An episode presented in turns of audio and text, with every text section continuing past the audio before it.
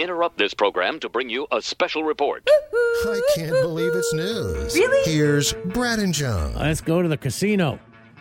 And a hand of poker the other night, and uh, in Pennsylvania at the Rivers Casino, Pittsburgh.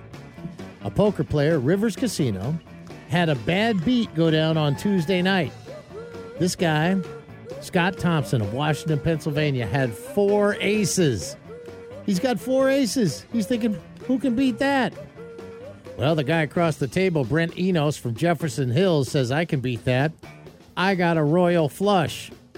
But at Rivers Casino, when a hand of four of a kind, tens or higher, are beaten by an even higher hand, the jackpot, called the bad beat jackpot, is triggered, making everyone at the winner a table. Everyone at the table a winner. The player who suffered the bad beat takes home 40% of the jackpot. The player with the winning hand takes home 30%, and everyone else at the table gets a split of the rest equally. Well, the jackpot on Tuesday night was $905,622.13. That means the guy with the losing hand of four aces got 40%. He gets more, the losing hand gets more than the winning hand at the bad beats jackpot. So with his four aces and a total of 40%, he got $362,000 to take home for a losing hand. The winning hand with the so Royal Flush took home $271,000. The bad beat. They said uh, isn't the first time the bad beat has made people at the Rivers Casino big winners. Last year, a jackpot of 1.2 million was triggered when four aces was also beaten by a royal flush, and a West Virginia man went home with over five hundred thousand dollars. Well, near nearly five hundred thousand dollars.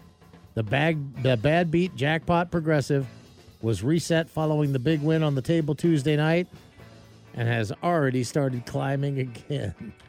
So I mean, if you have four aces, you know you're going to win. You're either going to win the hand outright and get that big jackpot or one of the big jackpots, or you're going to get beaten and win the bad beat jackpot, like this dude. How about this? Out of New York, a, a pair of multicolored underwear that was hanging out of a suspect's low slung jeans helped police track him down more than a year later. The robbery in question happened on September 14th, 22. Happened on my birthday in Queens, where three masked men got out of a Mazda, went into the store, and started robbing the place. Two guys pointing guns at the employees and customers, a third's emptying the cash register and grabbing the goods. They jump into the Mazda and take off. Now let's go to the surveillance video. What do you see? Well, I see one of the robbers has got these brightly colored underwear on with a large letter R in white and the year 1990 in yellow. An anonymous tipster passed along the Instagram handle of the suspect in the colorful underwear and said, "Yeah, those guys that stole that stuff from the from the shop, uh, they went to try and sell it at a different uh, shop, different another Queens location. So detectives reviewed the footage from the sale location and spot the man with the colorful underwear.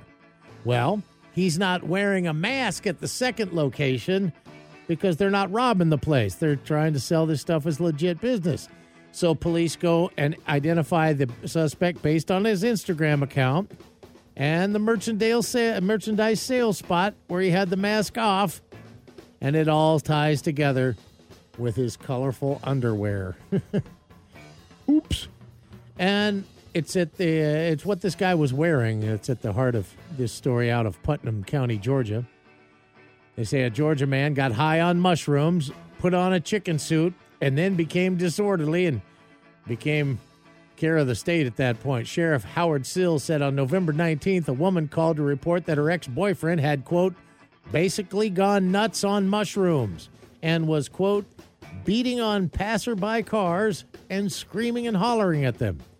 So the officers come out to the neighborhood near Lake Oconee and they find 47 year old Jason Pinch. And he's in it. Yeah, he's peaking.